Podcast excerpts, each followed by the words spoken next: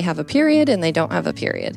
And 99% of women, it doesn't go beyond that, their knowledge, because we've never been taught. And sadly enough, I've gone all the way through my doctoral studies, and not once have I ever taken one course on feminine biology to understand the differences between men and women.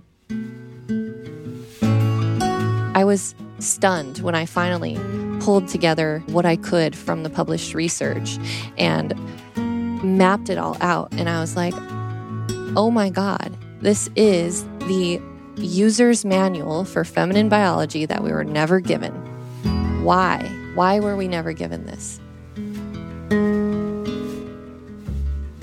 This is episode 415 of the Lifestylist podcast. It's called Biohacking Women's Biorhythms for Performance and Peace with Kayla Osterhoff.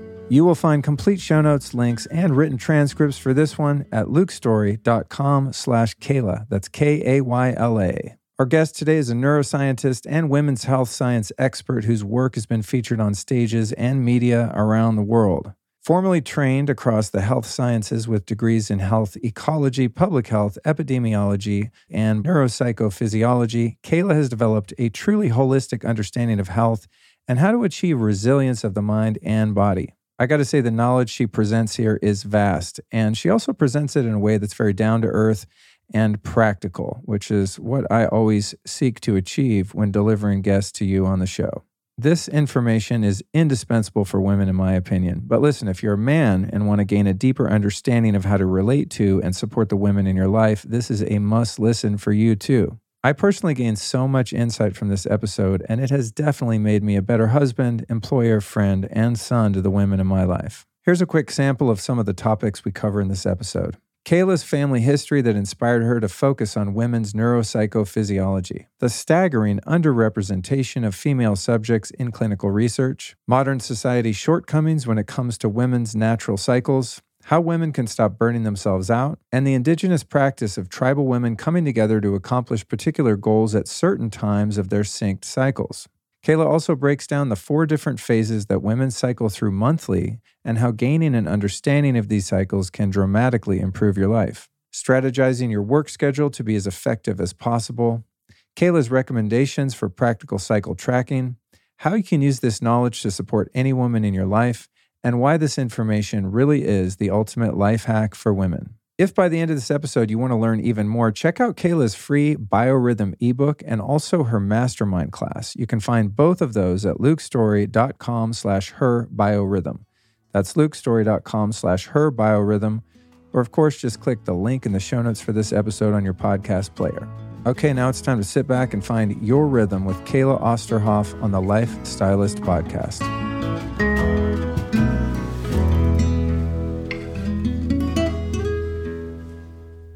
Kayla, welcome to the Lifestylist Podcast. Thank you. I'm so happy to be here. Yeah, I'm really stoked to have this conversation. So, uh, yesterday, I think it was, or day before, perhaps, you and I shared a panel. Yes. And I had heard your name here and there in the sphere of uh, our community and whatnot. Didn't know a lot about your work, but in the context of a panel, it's really hard to get into someone's knowledge base because you have such limited time. Yeah. There's one thing secretly I don't really like doing panels because I'm always like, let me talk more. Um, But you shared a few things relevant to uh, women's health and women's psychology and neuroscience. And I was like, ooh, we need to have a chat. So thank you for finding the time. Yeah. Thank you for inviting me on. Yeah. Yeah. So let's just like dive right into the meat of it. I, Yeah. you know, in the interest of time, I'm going to just leave your backstory for our next conversation. Okay. I'm going to ask you, from your perspective at this point in time, what's the difference between the mind and the brain? Mm. Well, this is a really interesting topic because in the field of psychology, there's this question about consciousness and where it comes from. And it's like this conundrum that the scientific community has not been able to answer. And the reason why they have not been able to answer it is because their question is wrong. They're asking, how does the brain produce the mind? The brain doesn't produce the mind, nor does the mind produce the brain. They're two completely separate entities that work together. And actually, neither one of them will work separately. So the brain without the mind doesn't really do anything. The mind without the brain can't manifest. So they're two completely separate entities. And the mind is more like the software, it's like this invisible component, it's psychological in nature. And the brain is more like the hardware, it's electrical and chemical in nature. And the two marry together to create what is human reality. And because everybody's mind, that psychological aspect is very different, and their brain is very different in the way that it operates, their chemical, electrical, all of those good things that are physical constructs operate in different ways. Their version of reality is different. The possibilities are endless. So, your version of reality versus my version of reality is completely different because reality is bio individual. that's that's deep.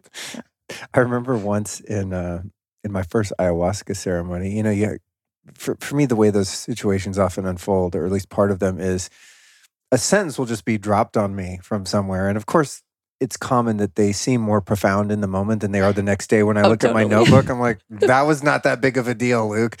But one of them that just came to mind was reality is a moving target. Mm. Right. And and I've started doing some integration on that and, and unpacking that in that, you know, because reality is unfolding in perpetuity, in infinite capacity, it really is once you think you're experiencing reality, that is already past reality, right? A hundred percent. You know, that yeah. kind of reminds me of that when you think about the way that, you know, the brain sort of creates your reality and gives a platform or perhaps a transmitter and receiver yes. of mind, capital M. Yes, that's yeah. how I see it. It's more like a beacon to allow the mind to manifest physically in the world, right? And yeah. it's you've heard people say, "Oh, rose-colored glasses." That's it's real. That's that person's version of reality, whether it's rose or blue or black or gray, whatever color. Yeah. yeah. You know, I just realized something as you were starting to unpack that. And I was like, ah, we'll just skip your backstory maybe not a backstory because I really want to get into yeah. you know the nuts and bolts of your expertise, but perhaps just share with people you know what your area of interest, study, expertise is as we sort of launch off into this. I'm what you call a neuropsychophysiologist, which means that I study the interaction between the brain, the mind, and the physiology right through the nervous system.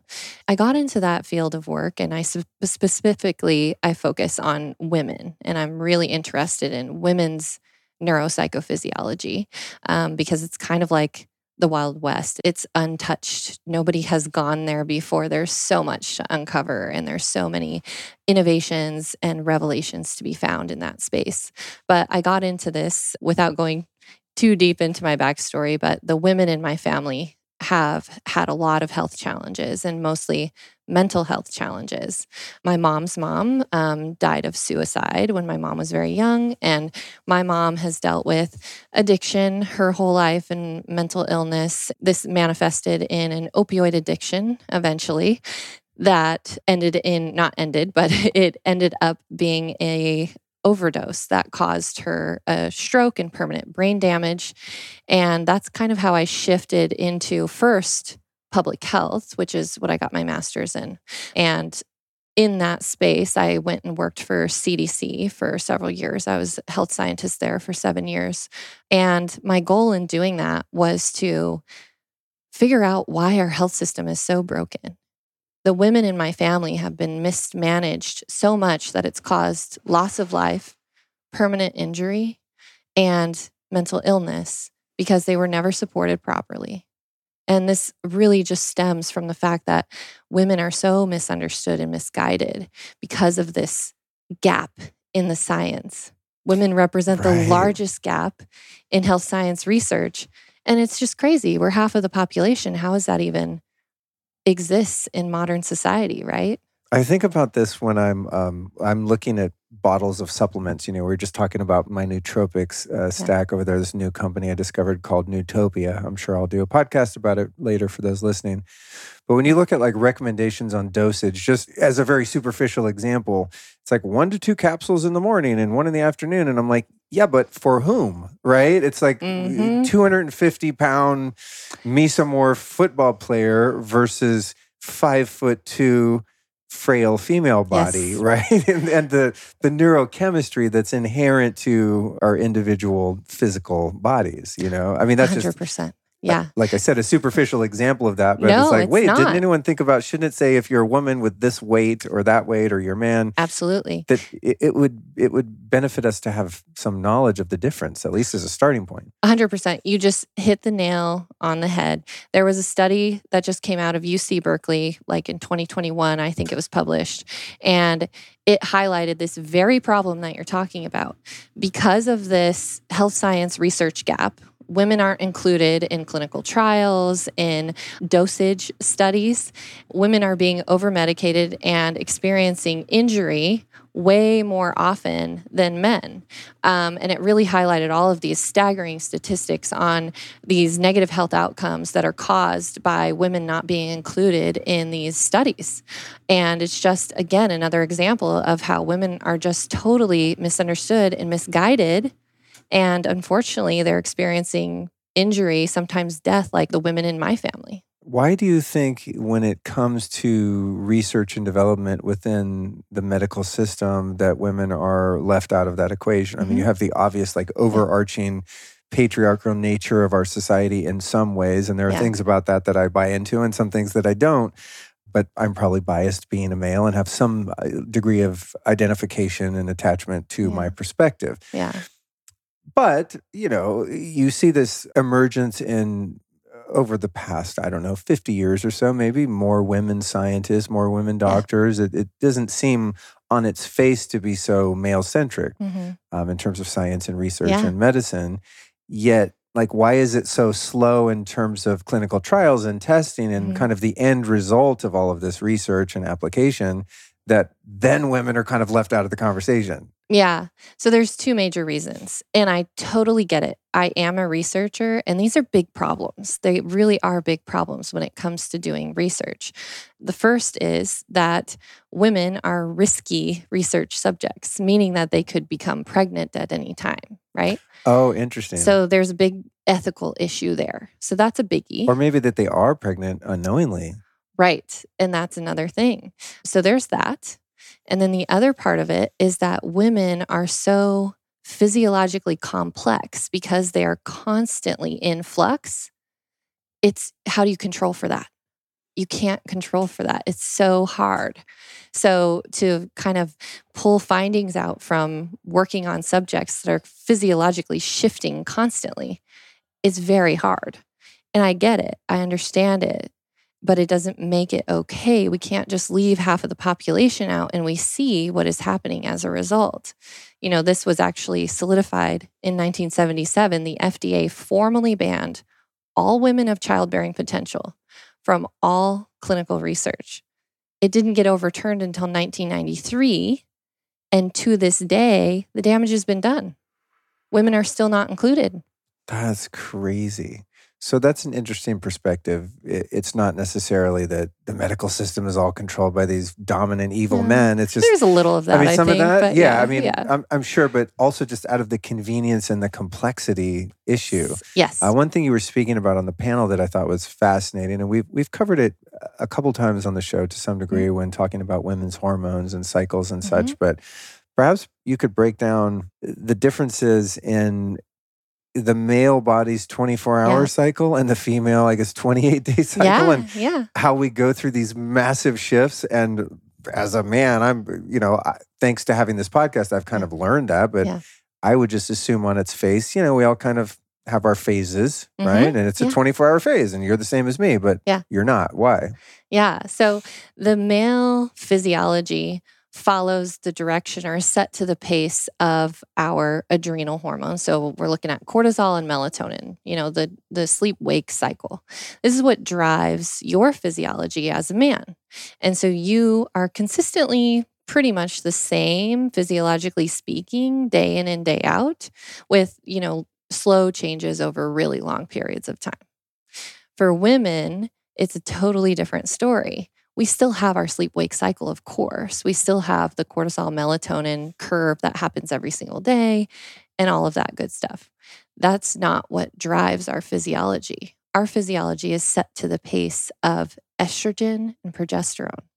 And those two key hormones cause this neuroendocrine cascade that shifts us constantly because those two hormones are ebbing and flowing throughout the course of the month. And so when you look at this in terms of the the research that is published, there's a handful of studies out there that have looked at the physiological impact of the menstrual cycle. Not comprehensively, that's what I'm starting to do and get more people interested in this. But they're looking at different things in silos like heart rate variability or the nervous system, cognition, the respiratory system, the cardiovascular system, all of these different things that are impacted by estrogen and progesterone significantly. And so when we look at those, they're typically looking at four different checkpoints over the course of the 28 day period because those four different areas have significant uh, shifts or a significant hormonal signature that can be delineated from one to the other.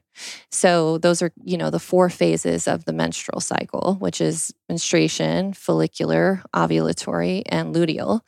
And most women are aware of that, but they're not aware that there's a global physiological impact so much so that women are physiologically speaking four different people over the course of the month as they hmm. go through these four phases. I can hear men out there chuckling. Damn right. I knew it. Yeah. Yeah. Yeah. Yeah. Yeah. But It's what I mean, what a what a really important piece of the puzzle for for not only women to understand in their own exploration of themselves, but for the males in their lives in whatever capacity, coworkers, spouses, moms, aunties, right? Is to 100%. understand that. I've observed being in relationship with someone with a female body, Yeah. how my wife's, for example, just as as one piece, observing like how random her level of sociability Mm. uh, arrives, Mhm. right? Like Mhm. I feel like I'm able to have the energy to go be social if I got a good night's sleep. It's 24 hours later, yeah, I'll go out again tonight because I, I slept or I didn't, right? It's it's really simple and Yeah. And much more predictable. yes. Whereas there are times when I find her like, ooh, I really want to be around my girlfriends and like go have some some woman time, and and I don't want to be around you know a bunch of people, uh, be Mhm. really social. And then there are times when it's she becomes more reclusive and kind of introverted, and I just observe lovingly and watch these waves, and it's really just interesting to me. But there's no rhyme or reason to it because she's, as you said, four different people, right? There is a rhyme or reason though. There, there is, there's a rhyme or reason that I don't understand. So Yeah, yeah, eliminate yeah. that. Yeah. So I'm just going to go through each of the four phases quickly and give you like a physiological cognitive overview. Cool. And this is going to give you a really good idea about what's going on and maybe Great. demystify the divine feminine, right? Yeah, and and with that, hold that thought. Yeah. You know, imagine, and maybe you already have imagined, but imagine not only a, a woman having this knowledge about herself and managing her expectations about what her capacities are to perform in life. Yeah. But man, if I could have a manual or an app or something that's like, hey, wife is in this phase this week. This is the these are the best ways in in which she can be supported 100%. with that knowledge. I mean, that's like a superpower for someone who really loves someone and wants to be there for, for them in, in their full capacity. A hundred percent. And that's why I'm working on exactly that is I really want to support women. I want women to be supported. And a lot of times because we don't understand our bodies, because we're so disconnected, we don't even know what to ask for because we don't even know how to support ourselves. So how could we ask a partner the right ways to support us? So, you know, we can help women by teaching them what's going on in their body and we can help their counterparts you know, male, female, whatever gender, doesn't matter, but we can help them to understand what's going on with this person physiologically, emotionally, cognitively. What do they need and how can I support them? And it is, it's going to shift constantly because women are constantly in flux. We are not consistent. The whole consistency is the key to success for men, yeah, yeah, totally. not for yeah, women. that's so funny because we are kind of so. I find myself, I'm pretty predictable, Yeah. right? I mean, again, it's just like sleep is the one variable Mhm. that's, and and I guess the degree of stress uh, that I'm experiencing in a given moment. But it's pretty much predictable. I know how I'm going to feel next Saturday. Yeah. more or less. Yeah. Yeah. Yeah. So interesting. So so break down these four cycles for us. I Yeah. guess. Yeah. So we can think of it as like four versions of us as women over the course of a month. So, version one is in phase one, which is the menstrual phase. And this is um, typically only the phase that women are even aware that they have. They know they have a period and they don't have a period. And 99% of women, it doesn't go beyond that, their knowledge, because we've never been taught. This is definitely not any education that is provided in, you know, K through 12. And sadly enough, I've gone all the way through my doctoral studies and not once have I ever taken one course on feminine biology to understand the differences between men and women. So it's, something that we need to change immediately, in my opinion. So Phase one is marked again. We're going to go back to those two key hormones that drive everything else. Phase one is marked by the lowest levels of estrogen and progesterone. Now, what comes along with that physiologically is that estrogen, especially, is linked in with our metabolic function. So our metabolic activity actually slows in this phase. And our production of ATP also slows down during this phase. So we're we're generating less energy. We have less energy during this phase. When we shift over what's going on neurochemically, we see that we have lower levels of our excitatory and mood neurotransmitters, so serotonin, dopamine, epinephrine, norepinephrine, glutamate. All of these are lower during this phase as well. And it's actually brilliantly designed when we bring in the cognitive aspect. We really start to understand how amazing the female physiology is and just how perfectly designed it is. Because our body is slowing us down, it's literally giving us less energy it's also subduing our mood.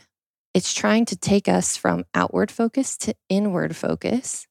Because when we look at what's shifting cognitively, we can even measure this using brain scan technology now. We see that a woman has heightened what the scientific community calls cognitive empathy, but is a fancy term for intuition. So, a woman has a heightened intuitive insight during phase one. And so, you've heard the term, you know, a woman's intuition. Well, the scientific community is just catching up now to actually see that this is a real thing that can be measured with um, cognitive tasks and also with uh, brain imaging technology. And what's going on here with this cognitive shift is that um, only recently we just discovered that the brain the female brain has high densities of receptors for estrogen and progesterone, especially in key areas that are involved in decision making, emotional intelligence, memory consolidation, um, which are the prefrontal cortex, the hippocampus, and the hypothalamus. And so those areas, along with some others, shift significantly as these two hormones ebb and flow. And so we get these different cognitive abilities through each of the four phases, which is pretty cool. I call them our cognitive superpowers.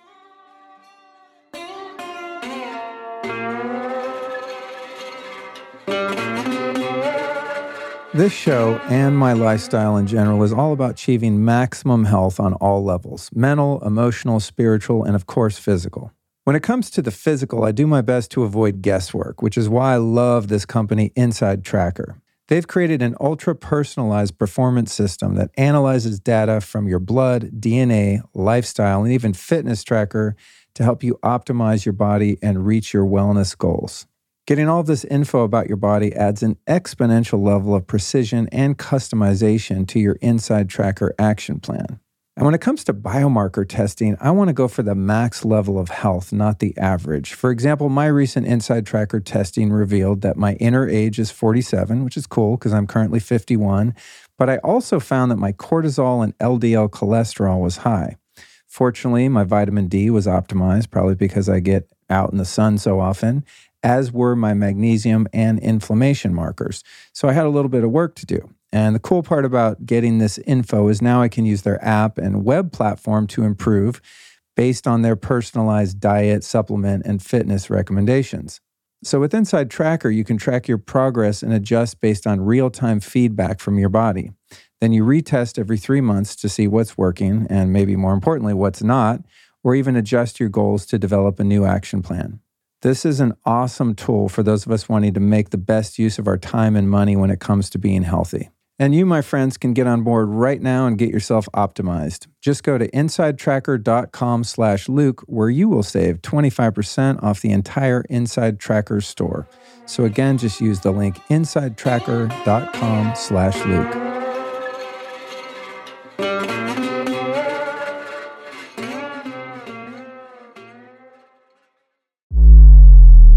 I've been into energetic healing technologies for many years, especially those that are supportive for EMF exposure. And there are a lot of so called quantum products on the market, and I've tried just about any one I've ever heard of, but few of them have had any noticeable effect. However, there is one product line that's passed my test and become part of my arsenal, and it's called Leela Quantum Tech. Leela Quantum has developed a groundbreaking technology to increase your energy level, become more stress resistant, and also helps to support your whole family, pets, and garden with pure quantum energy. The Leela Quantum products have been certified and studied by various third party institutes and doctors. And these studies have found significant improvements in people's blood, cellular voltage, allergy reduction, and heart rate variability. But my favorite benefit of all is that the Leela quantum products help neutralize harmful frequencies, including any EMF like 4G, 5G, microwaves, and Wi Fi. In fact, I have the Leela quantum block in my kitchen where I charge my food, drinks, and supplements, as well as the Infinity block in my living room and here in the studio for a huge energetic upgrade. Leela Quantum Tech is a truly conscious business that wants to do good in the world and even plants a tree for every order. So if you want to hook up your energetic environment and have a tree planted on your behalf, you can go to leelaq.com and use the code Luke10 to save 10% off your first order. That's L E E L A Q.com. And the discount code is Luke10 for new customers. Evolutionarily speaking, Yeah. What is the relevance of, of this phase? Let's just Mm, parse yeah. out this phase, right? Like in terms of childbearing or whatever role women were Mhm. playing historically as Mhm. we've evolved. Yeah. How does that superpower play out from an evolutionary standpoint? Why has Yeah. why has creation or nature provided this higher level of intuition and empathy at this time? Yeah, it's a really interesting question that I've actually thought about quite a bit. And I'll kind of give you a little historical perspective on this from what we understand from like ancient um, tribal cultures Mhm. and how they really understood this.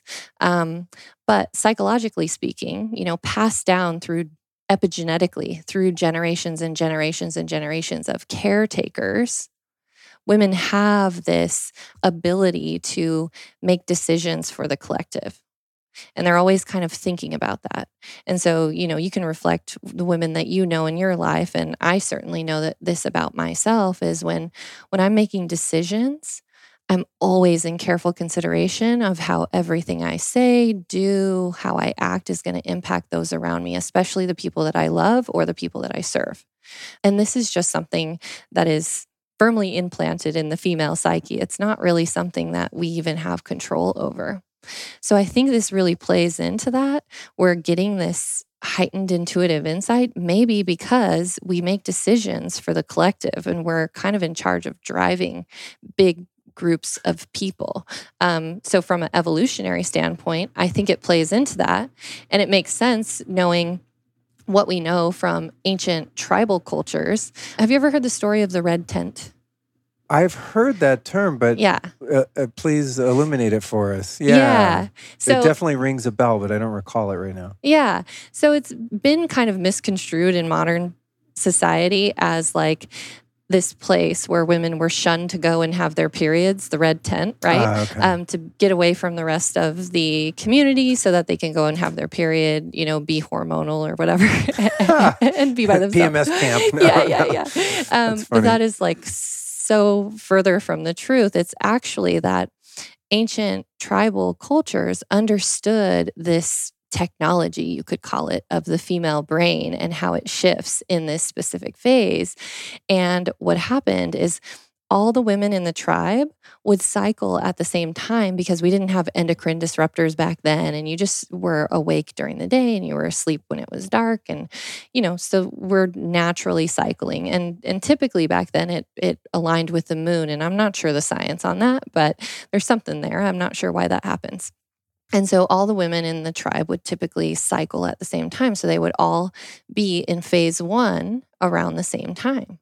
And the tribe understood that this was a very um, unique opportunity. And so they would have all of the women of the tribe gather together during this time because they understood that they had heightened intuition, even though they didn't have brain scan technology and cognitive tests back then. But they understood this somehow.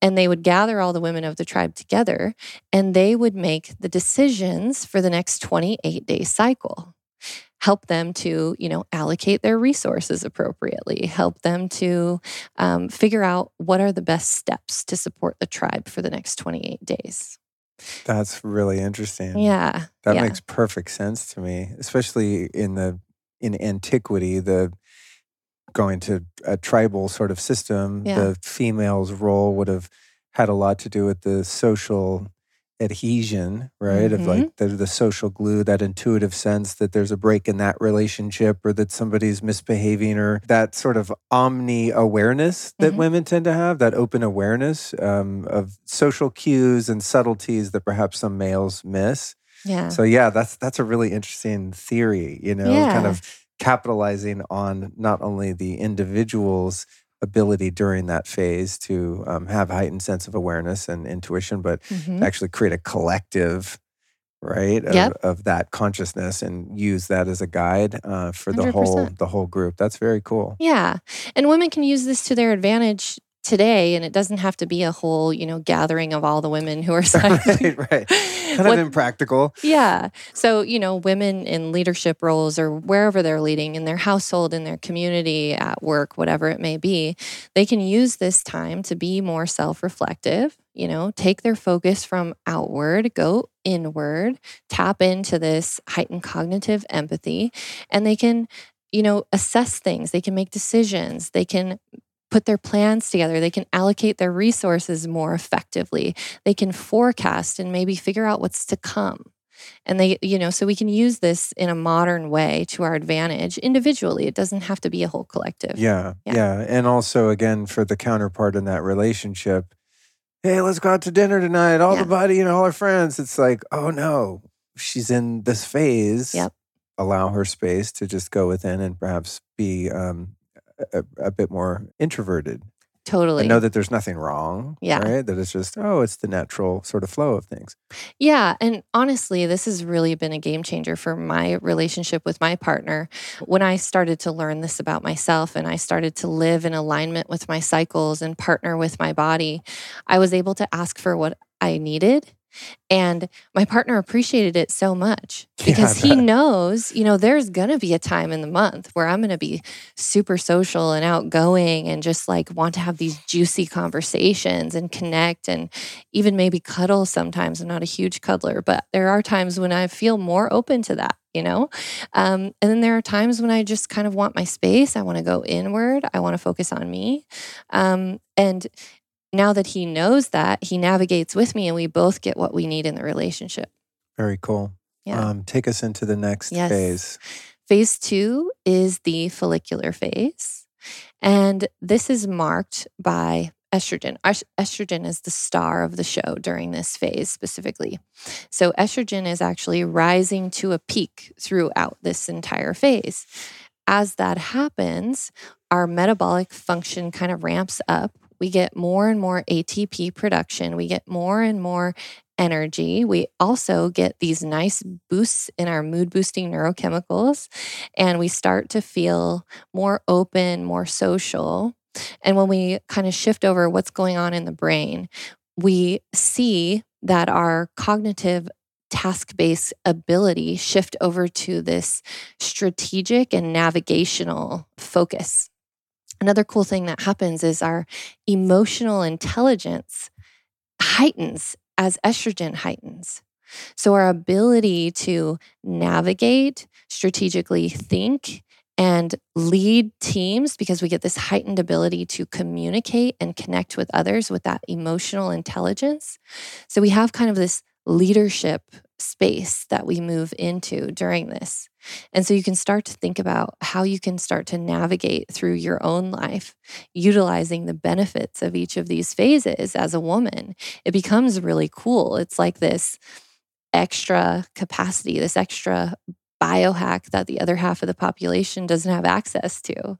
It's our it's our superpower, right? I'm imagining there are probably a number of women listening to this that had no idea that these yeah. these phases even exist. Yeah. I'm sure many do, uh, yeah. uh, probably more so than I perceive being a male. But I'm I'm imagining like light bulbs going off in some of Absolutely. the listeners, like, oh, that's why I feel mm-hmm. this way when, etc.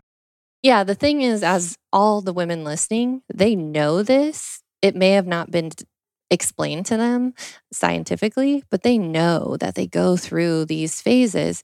And it's really difficult to navigate this in modern society because the expectation is to be consistent. You know, our it, look at our modern society, how it's designed day in day out, things are pretty much the same. Maybe the weekends are a little bit different, but every day, especially in a business setting, we're expected to have the same schedule and operate in exactly the same way. And it's a big problem for women because that's not how we operate. So it's no wonder that women experience burnout 200% more often than men because the the modern society is not even set up to meet their basic biological needs over the course of a month. Oh, that's so interesting. And I'm thinking about like fitness, right? Like the fitness totally. industry. There are probably so many women who are like, oh, I want to stay in shape, and they're in phase one when they're when they're producing less ATP, and they're like uh, driving themselves to the gym or to go running or whatever, and it's like their body's going, no, no, no, this isn't the week for that. This is the week when you rest. Next week, you're gonna have more ATP. Yep. Then it's the time to get out there and be more proactive. Yeah, that's it's yeah. very interesting in terms of um too the as you were saying, kind of the the modern workforce, right, in our education system, even how schools are yes. set up on this this factory worker model, and then we we go through school and sort of get indoctrinated into that, and then at least in terms of you know the corporate sector, mm-hmm. kind of mm-hmm. following that model and these rigid forty hour weeks, nine to five, and everyone produce, produce, produce, produce. Yes, but that's that's all created and modeled around the predictability and reliability of the male cycles, which is a 24 hour cycle. Yeah. You go home at five, have a couple beers, kick your feet up, you get some sleep, ready to do it the next day. Yep. But that's not how women's physiology and, and neurology is yeah. um, has adapted. Yeah. And we're pressured as women to fit into a square hole when we're a circle peg, right? And so the mistake that happens is we typically fight against our physiology and we try to swim upriver instead of swim with the current the way that it's going. And so, an example of that, you know, is during phase one menstruation. Like you said, we have these lower energy levels, the lower mood. That's just naturally what's happening with us. But there's some benefits happening too that we're missing out on. We're skipping over when we push through. We work out really hard. We drain ourselves. We're spiking our cortisol when just draining the little resources that we have during this time and drinking extra cups of coffee and just push through. I don't know how many women I've heard, including myself, just say, just push through. It's okay. I'll just push through. I'll get through this phase and I'm going to feel better in a couple of days. But you're burning yourself out. Yeah, yeah, I bet. Okay, so yeah. phase one, yeah. phase two. Well, before we wrap mm-hmm. up phase two, yeah. I don't know if you can give mm. blanket recommendations, yeah. but like what can a woman or someone in relationship to a woman expect during phase two? And what are some sort of self care yeah. practices or mm. perspective that you could have and, mm-hmm. you know, to manage expectations of what yeah. you're best suited to do during that time. Absolutely. I love that you bring up self care as well, because a really important aspect of this, you know, first half of the cycle is there's more of a parasympathetic quality to the female nervous system during that time.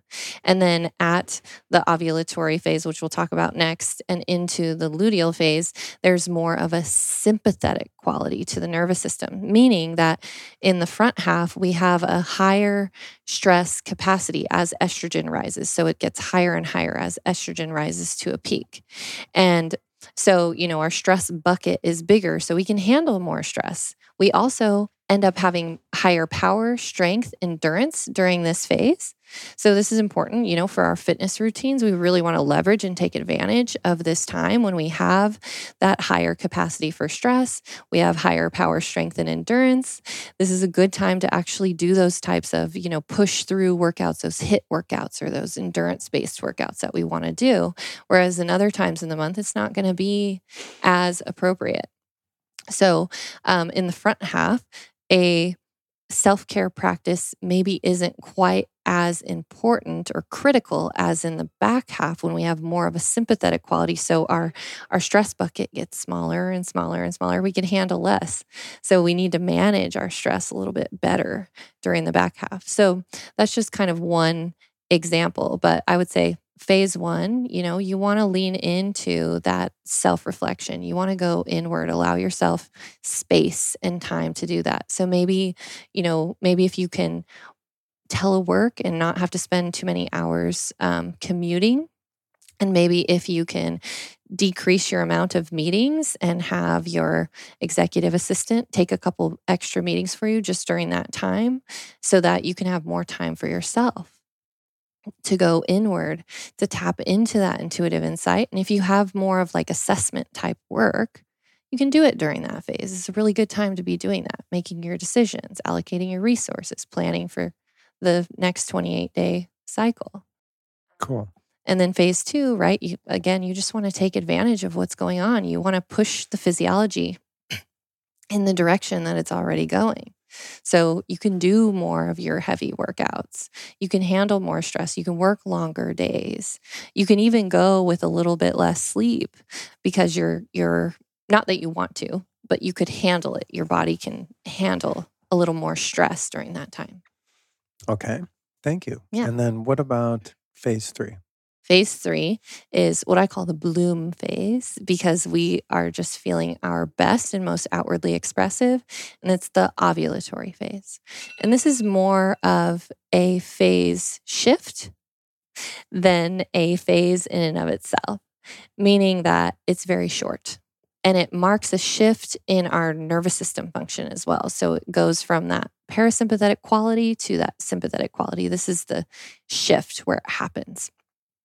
This is marked by a peak in estrogen, luteinizing hormone, and follicle stimulating hormone. And so we have all of these juicy hormones rolling around in our body. We have our highest levels of our mood boosting neurochemicals. We have highest production of ATP. We have our highest stress capacity during this time, and we're outwardly focused. We have this charismatic quality. And that's kind of our cognitive superpower during Is this, Is this time. the phase in which a woman is most fertile? yes. Oh, that's interesting, right? Right. Yeah. That you would kind of project more attractiveness, generally speaking. 100%. That's really interesting. Yeah. So our body is giving us all of these benefits so that evolutionarily speaking, we can go out and procreate, right? But from a modern perspective, we we have more influence during this time. We're more magnetic, we're more charismatic. So this is when we can be pitching. This is when we can be pr- doing big presentations. This is when we can be doing our strategic partnerships, things like that, networking. We really want to take advantage. It's a short window, but it's a very potent window that we really want to benefit because we get it every month we really should be using it to our right, benefit. block out the calendar. you know, Totally. That, that period and seize the moment, right? A hundred percent. Yeah. That's the real the real superpower phase, it sounds like. I mean, all of them have amazing superpowers. So I always say, and this one's my favorite, and this one's my favorite. They're all my favorites. But In your day to day life, I mean, you obviously have a, a great Mm-hmm. understanding of of these um, phases, but like how much cognitive awareness do you have as, as as you live your life or do you have something on a calendar how do you Mm-hmm. kind of track and and optimize your life based on this knowledge yeah, I do a journal tracking method where I'm tracking where I am, but I'm also tracking some biometrics just to understand what's going on in my physiology. And it's part of my research as well. So, kind of mapping the female biorhythm and really gaining a deeper understanding on what's going on with us in all these phases. So, I do that for myself. And I have lists of things that remind me like supportive, not supportive. Oh, supportive, right. not supportive. And I remind myself and I put reminders in my phone to do the things that are going to be supportive for me. Because women really can have it all and they don't have to sacrifice their health to get it, which is the belief that women usually have is that they can be successful, but they're going to have to sacrifice their health or their family or whatever it may be. But if we can lean into these benefits and take advantage of them and leverage them, we can really operate at our highest capacity all the time without having to sacrifice anything. And I'm not perfect by any means, of yeah. course.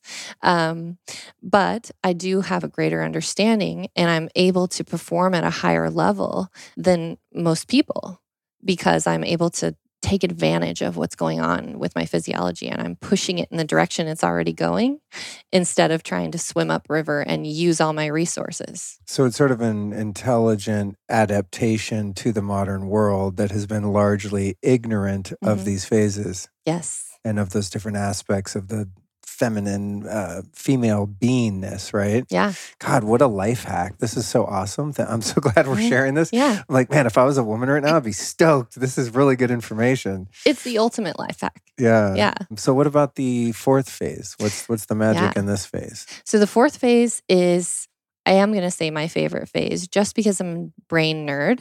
It's the brainy phase. I actually call this the grow phase because our brain is literally growing during this phase. It's the luteal phase, and it's actually the longest of all the phases. It's the whole back half of the female cycle. So, phase one, two, and three, the first two weeks ish. Phase four is the last two weeks ish. Oh, interesting. I was framing it as like each one is a week and then no. you have almost 28 days. Oh, yeah. interesting. And they okay. don't fit. I have to give a caveat that they don't fit each into their own perfect little box. So the follicular phase technically is the whole front half, but um, we do have to mark menstruation from follicular because of those hormonal shifts that are so starkly different from the rest of the follicular phase. So that's why I put it in these boxes and this is how the scientists do it as well but they don't fit perfectly like week one box one week two box two um, they're all a little bit different Got so it. and i'm sure there's also a degree of just bio individuality right 100% I mean, like, every woman's know. biorhythm is very different yeah. and so that's why i promote a like journaling tracking method because it's going to increase your self-awareness and then over time like me i know where i am just by based on how i feel based on how my brain is working, based on if I feel social or not social, based on my energy levels, my mood, my focus. I know where I am now because I've been journal tracking for so long. How long have you been having this level of self awareness and tracking? Yeah, about four years. Oh, wow. Is when I started. That's and a pretty good d- data set. Yeah, you know? it is. Yeah like four years of doing something fairly yeah. consistently it will give you a lot of um, information about yourself yeah four years for myself mm-hmm. and then about two years working with other women in this capacity and it's just amazing to see how they shift This podcast would not be possible without our friends over at Just Thrive Health. And they've been with the show for quite a while now, and one of the sponsors that I feel most grateful and proud to support and present to you. In so doing, I rarely like to clown on competitive products. It's not really my style to say, oh, this brand is the best and the rest of them suck. But I must be honest, uh, as someone who's tried to fix my gut in numerous ways, especially with a lot of very expensive probiotics over the years, I have to say that most probiotics I've ever tried were a complete waste of time, energy, and money, with the exception of the Just Thrive probiotic. What makes Just Thrive probiotics so special is that they're spore based, and this allows them to survive the treacherous journey into your GI tract where they can make themselves at home and do what they're supposed to do. And for this reason, it's a really unique and incredible product. It's also something kids at just about any age can take.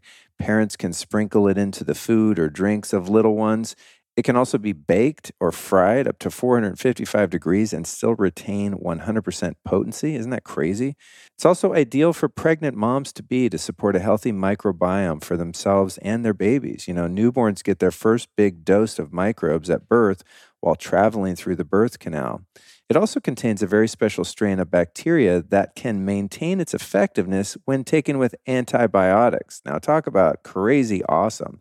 You know, that's one of the issues when you're taking antibiotics, if you're in a position to have to do so, is that they're going to ultimately uh, cause some dysbiosis, to say the least. I'm gonna I'm gonna put it politely there. So I'm one again who wasted so much money trying to take probiotics during a cycle of antibiotics, which is probably futile. However, it's not with Just Thrive spore-based probiotics. So if you want to check this out, I highly recommend that you do. So if you want to get your hands on some of these Just Thrive probiotics, here's what you do. Go to justthrivehealth.com slash Luke. That's justthrivehealth.com slash Luke. And of course, we've got a discount for you. It's 15%. And the code there is Luke15 at justthrivehealth.com.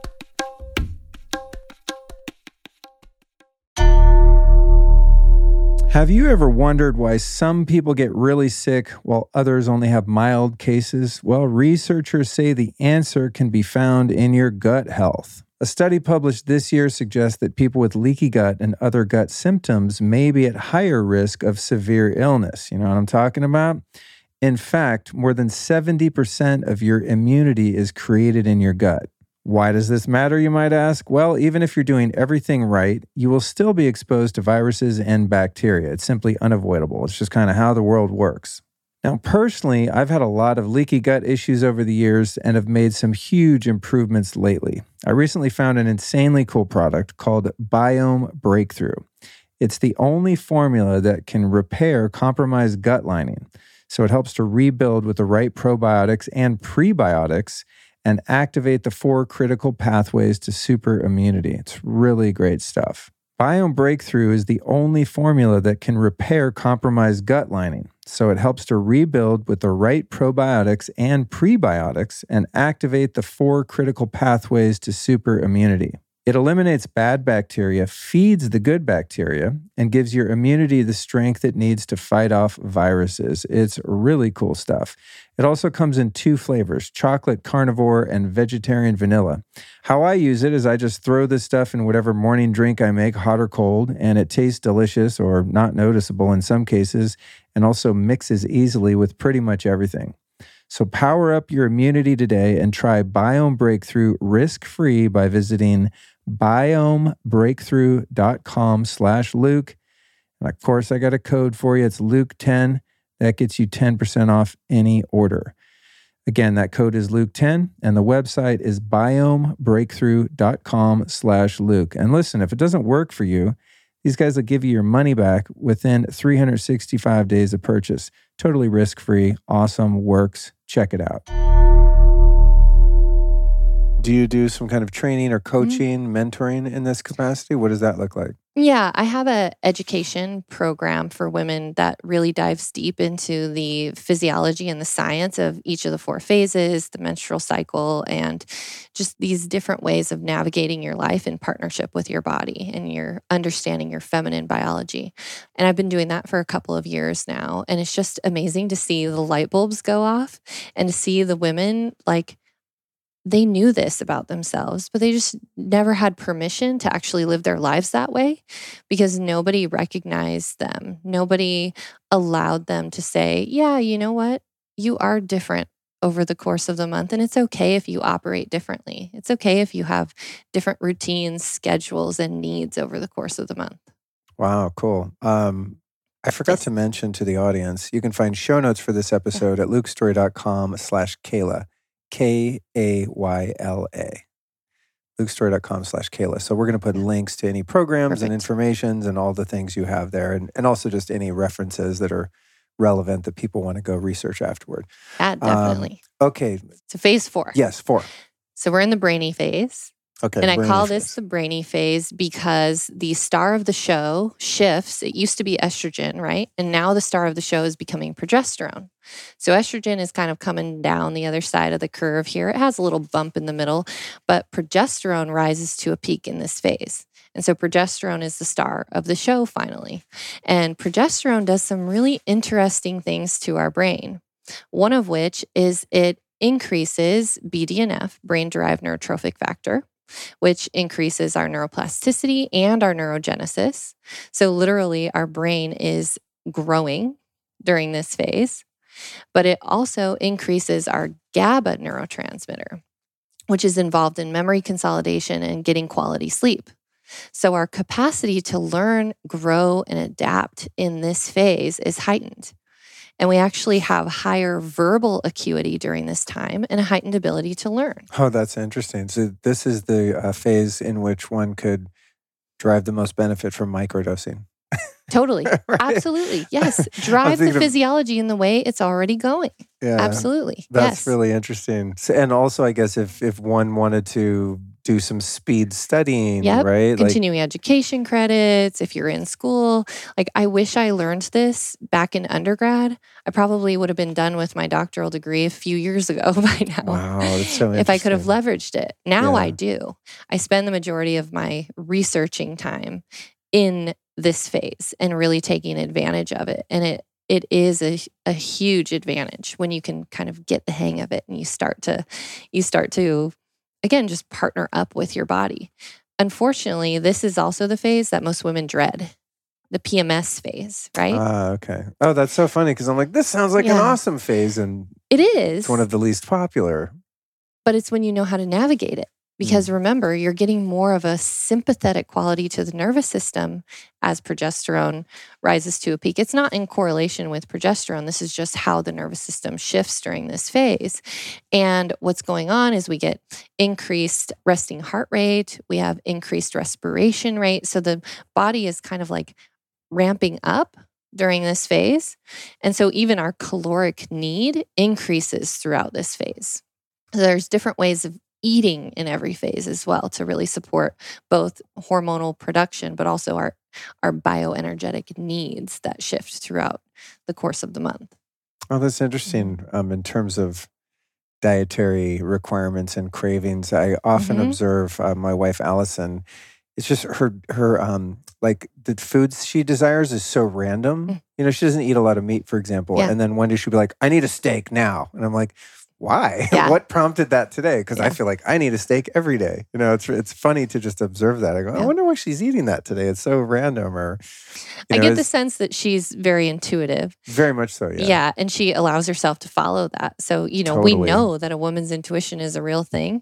So I wish that instead of listening to all these influencers, keto, carnivore, low carb, blah blah blah, whatever it is, those things are good during some of the times over the course of the month, but listen to your body. I don't know how many women I've come across that are like, I'm doing super low carb and I feel really crappy. I'm like, and you're still doing it? Yeah, because so and so said it's going to do XYZ. I'm like, you should listen to, you're right. When you know that this isn't working for you, you're right. Listen to that. You know, once you learn your physiology, you can actually do this in a very constructive way. But before that, you have your intuition, you can lean on that. Oh, that's very cool. Yeah, it makes me think of God, how many females are probably misguided in terms of the, not only like the fitness that we talked about in the biohacking space, right? Of all of these fad diets mm-hmm. and supplementation routines and things like that that are sort of just blanket recommended to large swaths of humans without yeah. any sort of consideration of what your gender happens to be. I know. That's crazy. And it becomes very harmful. The the harmful yeah. assumption that is made by the scientific community, by the medical community, by the biohacking community is that the biological parts that men and women share operate the same way. And we know that that is further from the truth. They don't. Yeah. That's really interesting. So I don't. Do you have any recommendations in terms of? I mean, I'm not a fad diet guy. I think I've tried mm. all the fad diets, and I've just arrived at a place. I'm just going to eat what feels good to my body and not worry too much about it. But in in the realm of like biohacking and things like that, I don't know mm-hmm. how deep you are into this stuff, but mm-hmm. you know whether it be PEMF or saunas or ice baths or red light therapy or supplementation, do you have any kind of recommendations of what when might work? So many. Helpful? Yeah, so many.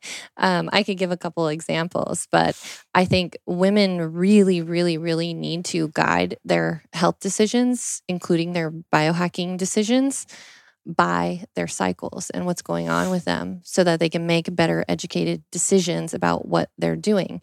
Especially, I always say that women's biohacking is more important than men's biohacking. And the reason why is because we can't rely on these recommendations that come out from the scientific community because it's not done on female bodies. So we have to rely on an N equals one approach to our health. And so that's why doing this kind of self experimentation becomes more important for us as women. And it should be driven by data, you know, personal collection of your own data and understanding what works for you, what doesn't work for you. It should also be guided by your intuition. You know what works for you, what doesn't.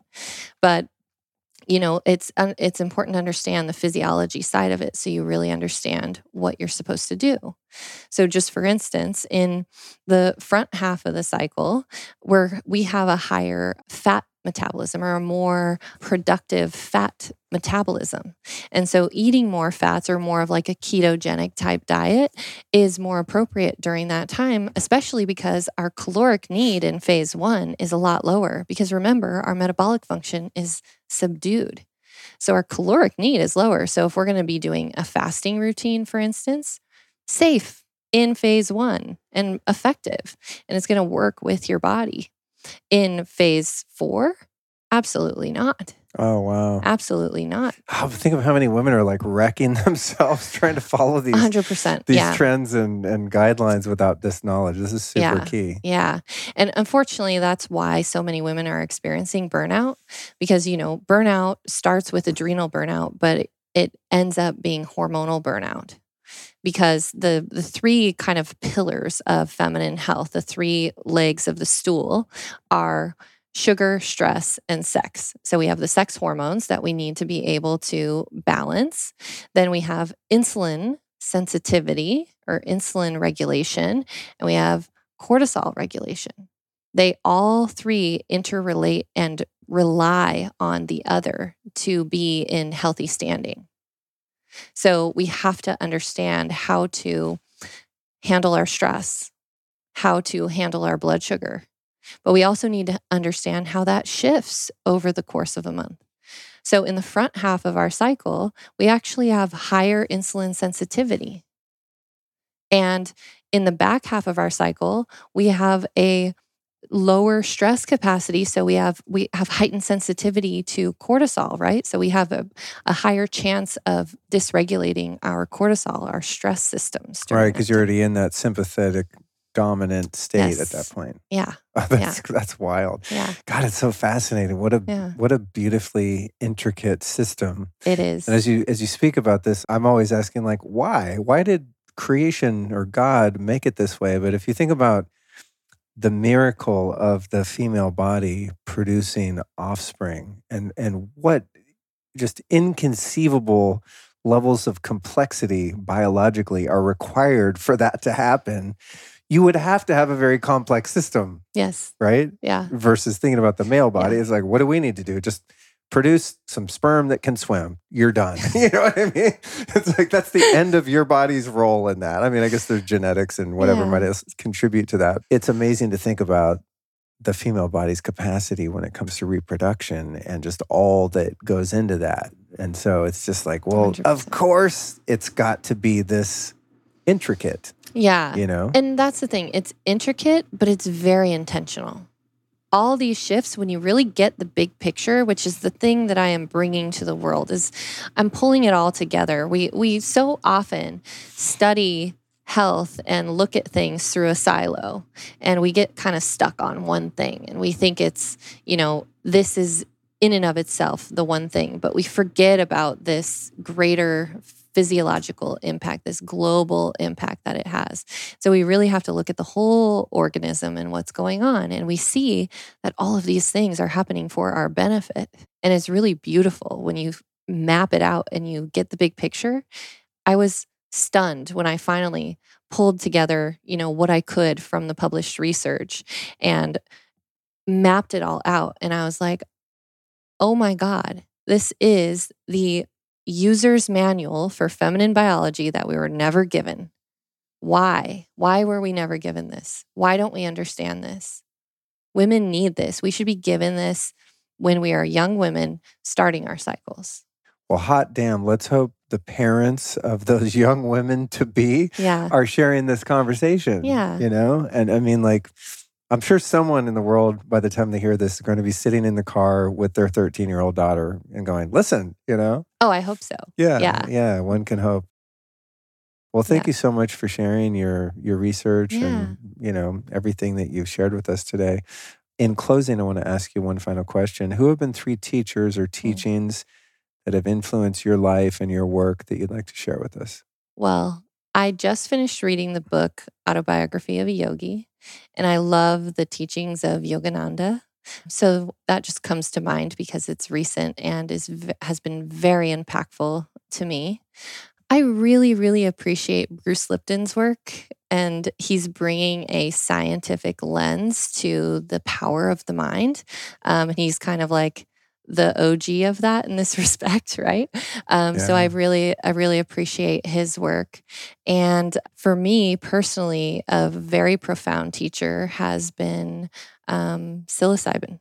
Oh, wow, Yeah. interesting. And that has really helped me with my own mental health and really opened and shifted my perspective and opened my mind to a lot of ways that I was rigid before and helped me to, uh, you know, increase that neuroplasticity, put that fresh powder on the mountain so that I could make different choices and see things from a different perspective. And that's just been a huge teacher in my life. Fresh powder on the mountain. I Yeah. love that. That's really good. Yeah. That's really good. Yeah, the cleaning of the slate that some of those experiences can bring and, and that fresh perspective. I really Yeah. love the idea of taking someone who's highly intelligent, as you obviously are, who's analytical, science based, that kind of thinker, you Yeah. know, that I, I don't think that I really fall into that category, although I appreciate it and celebrate it in others. But like, throwing psychedelics on that kind of mind, you know, I think that's where many miracles have come from and probably will continue to, um, uh, you know, spring forth from. It's it's really incredible. Yeah. Yeah, I, I always say that the, you know, that type A, like work hard mentality, it worked for a certain time. It got me to a certain level. But once I wanted to get past that level, I had, I couldn't work that way anymore. I had to work smart. And really, that's what I'm teaching women, right? Is to stop working hard, work smart, work in partnership with your body. And that's really what it's been about for me. That's what has opened all the doors to the possibilities of life that is just so fruitful and beautiful that now I am experiencing. That's awesome. Well, I knew there was a reason when I met you that I wanted to have a conversation with you. And now I see that my intuition, tapping into that side of myself, was on point. So thank you, Luke's intuition. Thank you for your your brilliance and bright, shining light today. I really appreciate you taking the time to sit down with me. Yeah, thank you for this conversation and allowing us to reach so many women in the world that I, I hope can take this information and run with it. Awesome. Thank you. Thank you. Well, thank you for joining me on the Odyssey of Human Expansion that is the Lifestylist podcast. If you know a couple women or curious and awakened men who would benefit from the knowledge Kayla shared here, please pass this episode along to them. And don't forget, if you want to learn even more, check out Kayla's free biorhythm ebook and also her mastermind class, which can be found at lukestory.com slash her biorhythm. That's lukestory.com slash her biorhythm. Very cool stuff over there. Now, next week's episode is one I've been incredibly eager to share with you. It's episode 416. It's called Natural Law Hope for Humanity and Finding Light in the Darkness, featuring second and most popular guest in the history of the show, Dr. Zach Bush. If you want to make sense of the past two and a half years of insanity and find a smooth path forward, you definitely don't want to miss this one. And lastly, huge props and big love for our sponsors Inside Tracker, Leela Quantum Tech, Just Thrive, and Biome Breakthrough. You should also know that you can find all of them on my carefully curated online store where I link to all of my favorite and personally vetted health and wellness brands, along with exclusive discounts on just about everything in the store. You can find that at lukestory.com slash store. That's lukestory.com slash store. All right, that's it. I'll be back in your ears next Tuesday with Dr. Zach Bush.